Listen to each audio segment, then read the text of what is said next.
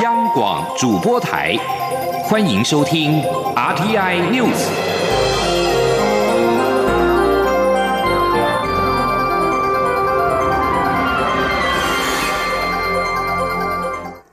各位好，我是主播王玉伟，欢迎收听这节央广主播台提供给您的 RTN News 新闻。首先带您关注，蔡英文总统今天接受贝里斯新任驻台大使毕坎蒂呈递到任国书。总统在致辞时表示，中华民国台湾与贝里斯建交将满三十二周年，去年双边更签署了经济合作协议、航空服务协定以及刑事司法互助条约。他相信，以毕坎蒂对两国交流以及贝。贝里斯民意的认识与了解，将可为双边关系搭建更坚实的桥梁。前天记者欧阳梦平的采访报道。贝里斯新任驻台特命全权大使毕坎蒂今天上午到总统府向蔡英文总统呈递到任国书。蔡总统在致辞时表示，过去几个月来，贝里斯的新政府在总理布里先纽的带领下，与台湾持续深化合作关系。这次任命毕坎蒂大使来台驻节，更显示贝里斯政府对两国邦谊的重视。总统指出，毕坎蒂从事教职多年，也积极投入女性赋权等重要议题。这些经验都有助于两国在教育以及性别平权等领域上有更多的合作交流。他说：“贝坎蒂大使具备丰富的学经历，也担任过贝里斯市的市议员，非常了解人民的心声。我们的驻贝里斯大使馆就设在贝里斯市。”毕坎蒂大使也参加过我们驻馆的活动，相信未来透过毕坎蒂大使对民意的了解，对于两国交流的认识，可以为双边关系搭建起更坚实的桥梁。总统表示，台北建交将在今年十月满三十二周年。这些年来，两国互动非常密切。他也访问过贝里斯，对当地风情以及人民对台湾的支持与热情印象深刻。去年，两国除了共同面对疫情的挑战，也持续深化各领域的合作，包括完成签署经济合作协议、航空服务协定以及刑事司法互助条约。他期待毕坎蒂的到任将助。两国关系共共同迎向新的发展与成果。中央广播电台记者欧阳梦平在台北采访报道。继续要关注的是台铁的改革。交通部今天举行卸任交通部长林佳龙以及新任交通部长王国才的交接仪式。会后，王国才受访表示，他已经有新任台铁局长人选，但还需经由行政院同意。但是他回到办公室之后，就会立即上签。王国才也透露，由于目前台铁局需要一名可以立即上手的局长，因此他希望是由三名台铁局副局长当中挑一个来内升。前天央广记者吴立军的采访报道。新任交通部长王国才二十号在行政院秘书长李梦燕监交下，从卸任交通部长林佳龙手中接过印信，正式走马上任。林佳龙除了恭喜王国才成为台湾交通国家队的新队长，也再次重申没有交通帮，只有交通团队，他将永远都是交通志工。王国才也提出落实台铁改。革确保行车安全等八大愿景。会后，针对媒体关切他的局系人马色彩，王国才则表示，过去无论他跟随现任监察院长、前高雄市长陈菊，或是林佳龙部长、行政院长苏贞昌，都是以专业在执行所思。至于前台铁局长张正元，自一月十五号退休后，迄今仍。仍由交通部常务次长齐文忠代理，遭外界批评大意不重视台铁，才导致泰鲁格列车事故发生。王国才也表示，他已有新任局长人选，也跟行政院方面沟通过，因此待会儿进到办公室就会立即上签。至于台铁局长将由谁担纲，王国才则透露，改革最重要。要的就是人，就如同铁道局长胡湘林接任交通部政务次长，就是考量胡湘林的铁道专业，因此台铁局也同样需要一名能立即上手的局长。他说：“我因为这个需要院同意哈，但是我已经想好了，就是说必须马上能够上手的人了。现在没办法来，还要交换名片哈，这个没办法，现在一定要马上上手的人。”我初步是需要内生，三个里面其中一个。由于现任台铁局副局长包括杜维、朱来顺以及冯辉生等三人，因此未来台铁局长将是这三人中的一人。至于胡湘林升任政次后，铁道局长遗缺仍在讨论中，将由一名副局长暂代。中央广播电台记者吴丽君在台北采访报道。交通部次长王国才接任部长一职。台湾民众党党团今天表示，期许新任部长尽速提出台铁局长人选，进行全面改革，并将预算优先分配给铁道安全系统，让人民安心。继续关注的是环境议题。日本两年之后将排放核废水入海，国民党立院党团提案要求立法院做成决议，向日本提出严正抗议等等。民进党立院党团今天做出提出五大修正动议的对案，包括行政院明确向日方反对排放核废水的立场，以及要求日方提供并公开核灾废水相关监测资料与执行计划。不过，由于朝野有旗舰，此案被交付协商。今天记者刘玉秋的采访报道。日本政府宣布，两年后将福岛第一核电厂废水稀释后排入太平洋，引发周边国家强烈反弹。台湾政府也持反对立场。国民党立院党团在立法院会中提案，判立院做成决议，要求我国政府对日本巨奥无理的作为表达遗憾，并提出严正抗议。此外，提案中也要求我国外交部应正式去电驻日代表处，即刻向日本政府表达我方反对福岛核污水排放入海的立场，并。欲请迷途知返，悬崖勒马，谨记二次大战教训，遵守道德义务，故再成为国际社会的麻烦制造者。立法院会二十号处理国民党团所提的决议文时，民进党团提出修正动议版本。民进党团干事长刘世芳也说明，民进党团所提的对岸五大重点，包括行政院应明确向日本表达排放核废水的立场，外交部及原能会应要求日方提供并公开核灾废污水排放的监测资料及排放执行计划等。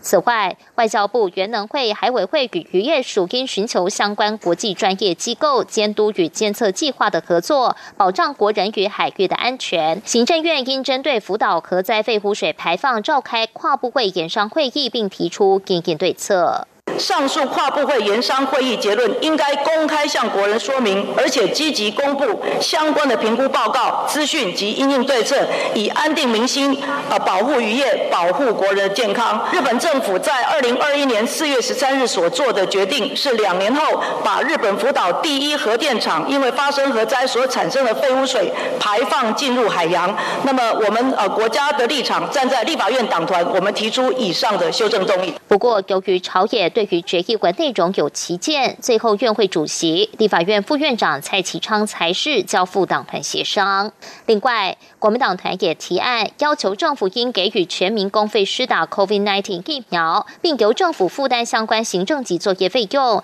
同样因朝野有不同意见，交付党团协商。中央广播电台记者刘秋采访报道。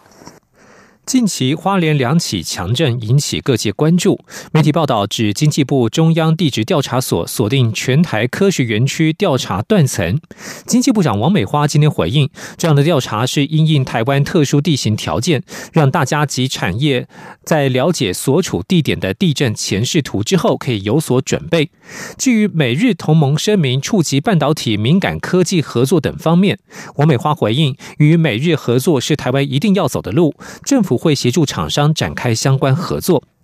请听央广记者谢佳欣的采访报道。近期花莲连续两起地震引起各界关注，还有媒体报道称，经济部中央地调所今年起将以五年为期，投入新台币一亿元，针对全台重要科学园区、都会区、东区做详细调查，了解断层显示及活动影响。对于台湾重要晶圆产能处于地震高风险之下，经济部长王美花二十号出席全球百大创新机构颁奖典礼时回应，经济部所做的调查就是要让大家。了解状况，提前准备，但也请大家不要恐慌。他说：“地调所哈都会去研究地震的潜势图，潜势图不是就是会发生地震，只是让大家知道，不管你是在做房子的建设、产业的建设等等，可以了解有这样的背景之后，那你就可以准备。那这个也搭配我们的建筑法规，我想这个潜势图是让大家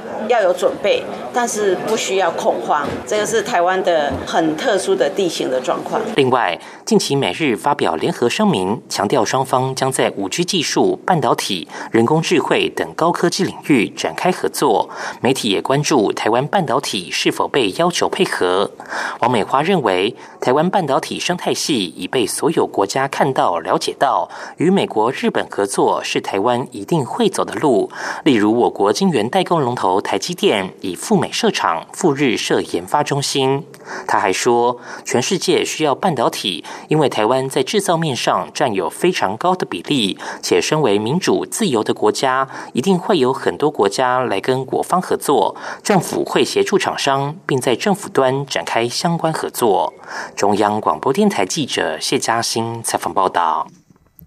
继续关注国际焦点，美国、日本领导人上周发表联合声明，强调台海和平稳定的重要性。美国国防部发言人科比十九号表示，没人乐见因为台湾议题引发冲突，美国仍致力协助台湾进行自我防卫。有日本媒体询问，为了维系台海和平，美日两国必须在哪些领域展开防卫合作，以及是否需要制定联合作战计划或举行联合军演。对此，科比不愿意多做预测。他表示，没人乐见因为台湾议题引发冲突，美国仍致力协助台湾自我防卫，会提供给台湾相关资源。科比也重申美国对日本的防卫义务。他说，美国与日本自卫队有很多能够持续进行的双边工作，以增进双方在区域的整体军力。美日联合领袖声明内容提到台湾，对此，日本前首相安倍晋三十九号表示，日本与美国一起承诺的事情，现在展现出来给全世界看，这对印度太平洋地区的和平与稳定具有很大的意义。不过，印太区域国家对中国的态度并不一致。菲律宾总统杜特地表示，在南海挑战中国只会以流血收场，只有北京开始在南海钻油的时候，他才会派军舰过去。今年三月，数百条中国船只聚集在南海一处争议岛礁。杜特地十九号夜间发表电视谈话时，首度对此表态。他说：“现在不是与中国对抗的时候。”他会派五艘海巡船过去，让他们玩你追我赶的游戏，看谁跑得快。不过，如果北京把脑筋动到石油上，那就是开始有所行动的时候。路透社报道，部分人士批评杜特地不去要中国遵守仲裁结果，显得态度软弱。但杜特地向非国民众保证，他会坚守非国在南海拥有油矿等天然资源的主权。澳洲总理莫里森指出，澳洲之所以能够成功控制 COVID-19 疫情，必须归功于及时对中国封锁边境的果断决策。二零二零年二月一号，澳洲开始禁止来自中国的国外旅客入境，同时规定来自中国的澳洲居民和公民必须入境隔离十四天。二月二十七号，莫里森宣布全国疫情爆发，而世界卫生组织却等到三月十二号才宣布全球疫情爆发。莫里森坦诚，当时的决定激怒了中国，但这是让澳洲人躲过一劫而不得不做的决定。澳洲目前死亡数字远低于其他经济合作及发展组织成员国，但是莫里森也提醒，由于澳洲确诊病患的死亡率其实相对来说并没有比较低，所以对抗疫情的工作不容掉以轻心。以上新闻由王玉伟编辑播报，稍后请继续收听央广午间新闻。大家好，我是陈军医师。疫苗保护力是指接种疫苗的人与没有接种的人相比，减少了多少生病、重症或死亡的风险。所有的疫苗在开放接种前，都必须经过卫生主管机关确认安全性与有效性符合国际标准，并经由专家会议讨论来定定接种对象及优先顺序。符合条件的接种民众，经医师评估后接种 COVID-19 疫苗，可保护自己与他人的健康。有政府，请安心。资讯由机关署提供。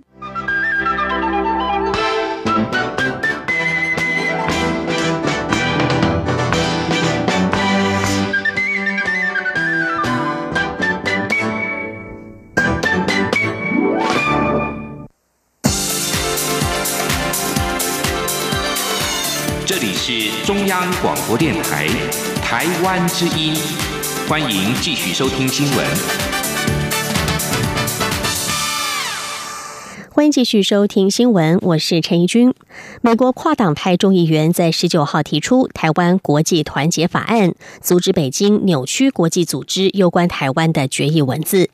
法案表示，联合国二七五八号决议仅处理中国代表权问题，并不涉及台湾及台湾人民。台湾国际团结法案是由众议院外委会亚太小组民主党籍的主席贝拉、共和党籍众议员匡希恒以及众议院国会台湾连线四位共同主席夏坡、迪瑞斯、迪亚士巴拉特和康诺里共同提出。匡希恒透过新闻稿表示，他之前所提出的台湾友邦国际保护及加强倡议法，大幅强化了美台关系。但是自从这个法案去年三月生效以来，中国加大施压国际组织的力道，声称台湾是中国的一部分。新法案将修订台北法，对抗中共的类似作为。法案接下来将送交众议院负责委员会审议，之后还需要透过参众两院才会递交美国总统签署之后生效。台湾外交部发言人欧江安今天对此回应表示，感谢美国国会议员近年来以具体行动展现对于台湾的重视以及对于台美关系的支持。外交部会持续关注法案后续的进展，并且与美国国会朋友、行政部门保持密切联系。记者王兆坤的报道：针对美国国会议员提出的台湾国际团结法案，外交部发言人欧江安表示，拜登政府自上任以来，多次公开强调对台支持坚若磐石。欧江安说：“那我们外交部会持续关注这个法案后续的相关的这个进展，并且持续跟我们美国国会的朋友们、跟行政部门呃保持密切的联系。我们会寻求更多的合作机会。”一步一脚印来很稳健的，呃，深化台湾跟美国在各领域的友好和合作伙伴关系。另一方面，关于欧盟提出的印太地区合作战略，欧江安表示欢迎，乐见欧盟与会员国愿意共同维护印太地区的和平繁荣及永续发展。也注意到欧盟强调致力纳入区域内有意愿合作的伙伴，外交部将在既有良好坚实友谊与基础上，持续与欧盟及会员国。加强双边、多边合作，以确保区域和平稳定。中央广播电台记者王兆坤台北采访报道。立法院教育文化委员会之前初审通过国家重点领域产学合作及人才培育创新条例草案，但是民间团体今天与学生代表共同举行记者会，他们指出产学创新条例排除了现有法规。摒除了大学民主参与的模式，在大学之内设立所谓的校中校，侵犯了大学自治，也让商业考量与经济利益左右了大学教育的方针。记者王维婷的报道。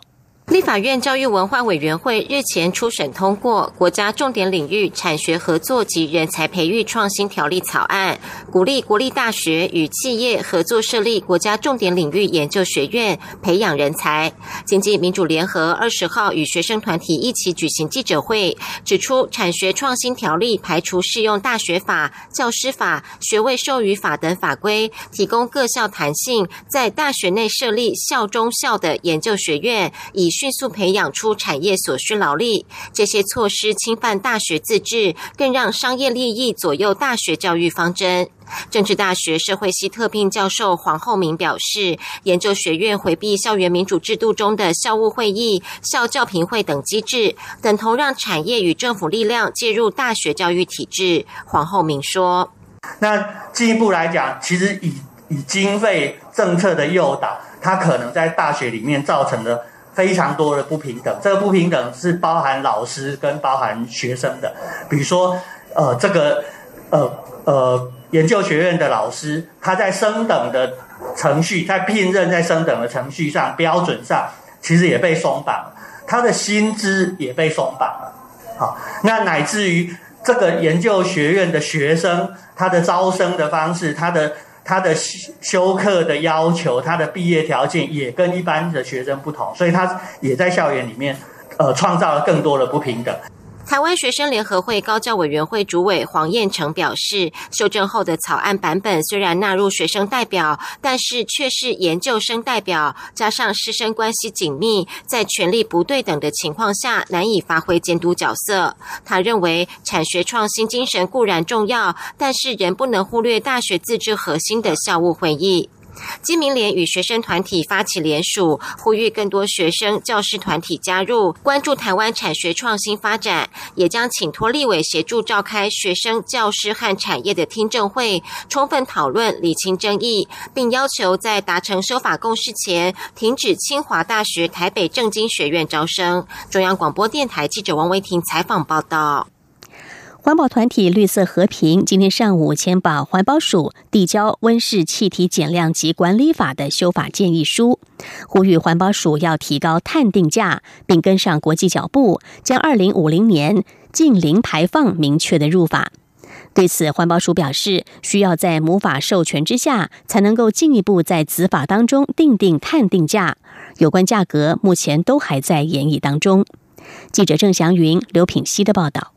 温室气体减量及管理法自二零一五年实施以来未曾修改。为了回应各界期待，环保署去年底承诺修法，但至今仍在搜集意见。在世界地球日前夕，环保团体绿色和平二十号上午在环保署前树立起巨大的碳定价装置艺术，并递交修法建议书给环保署，希望将二零五零年近零排放目标以及碳定价制定规则明确入法。绿色和平专案主任郑楚欣说：“那先前我们有看到，在环保署在记者新闻媒体上面有提到说，呃，他们可能会对外征收一百块钱美金，呃，一一百块钱台币，也就是四块钱美金的碳费。那可以从我们后面带来的装置艺术来看哦，这样子四美金的碳费在国际上是非常非常低，而且没有效帮助减碳的一个费率标准。”环团表示，环保署参考新加坡的碳定价。建议台湾应该定每单位的碳排放定价为四美金，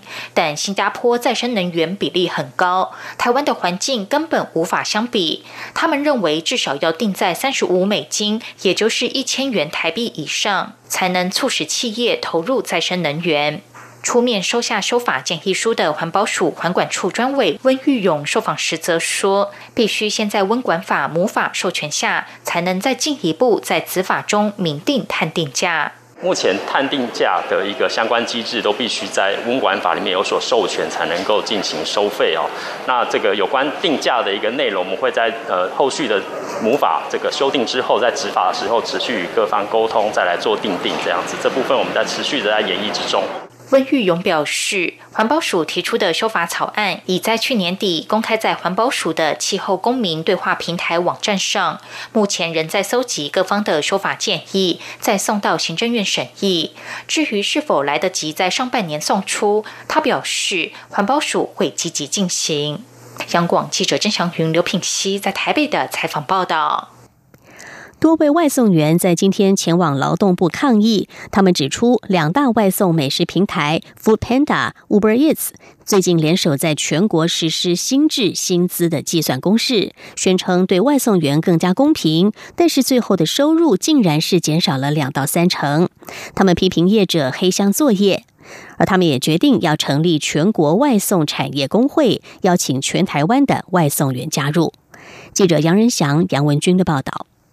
拒绝改薪，拒绝改薪，降低时薪，降低时薪，外送员出工会。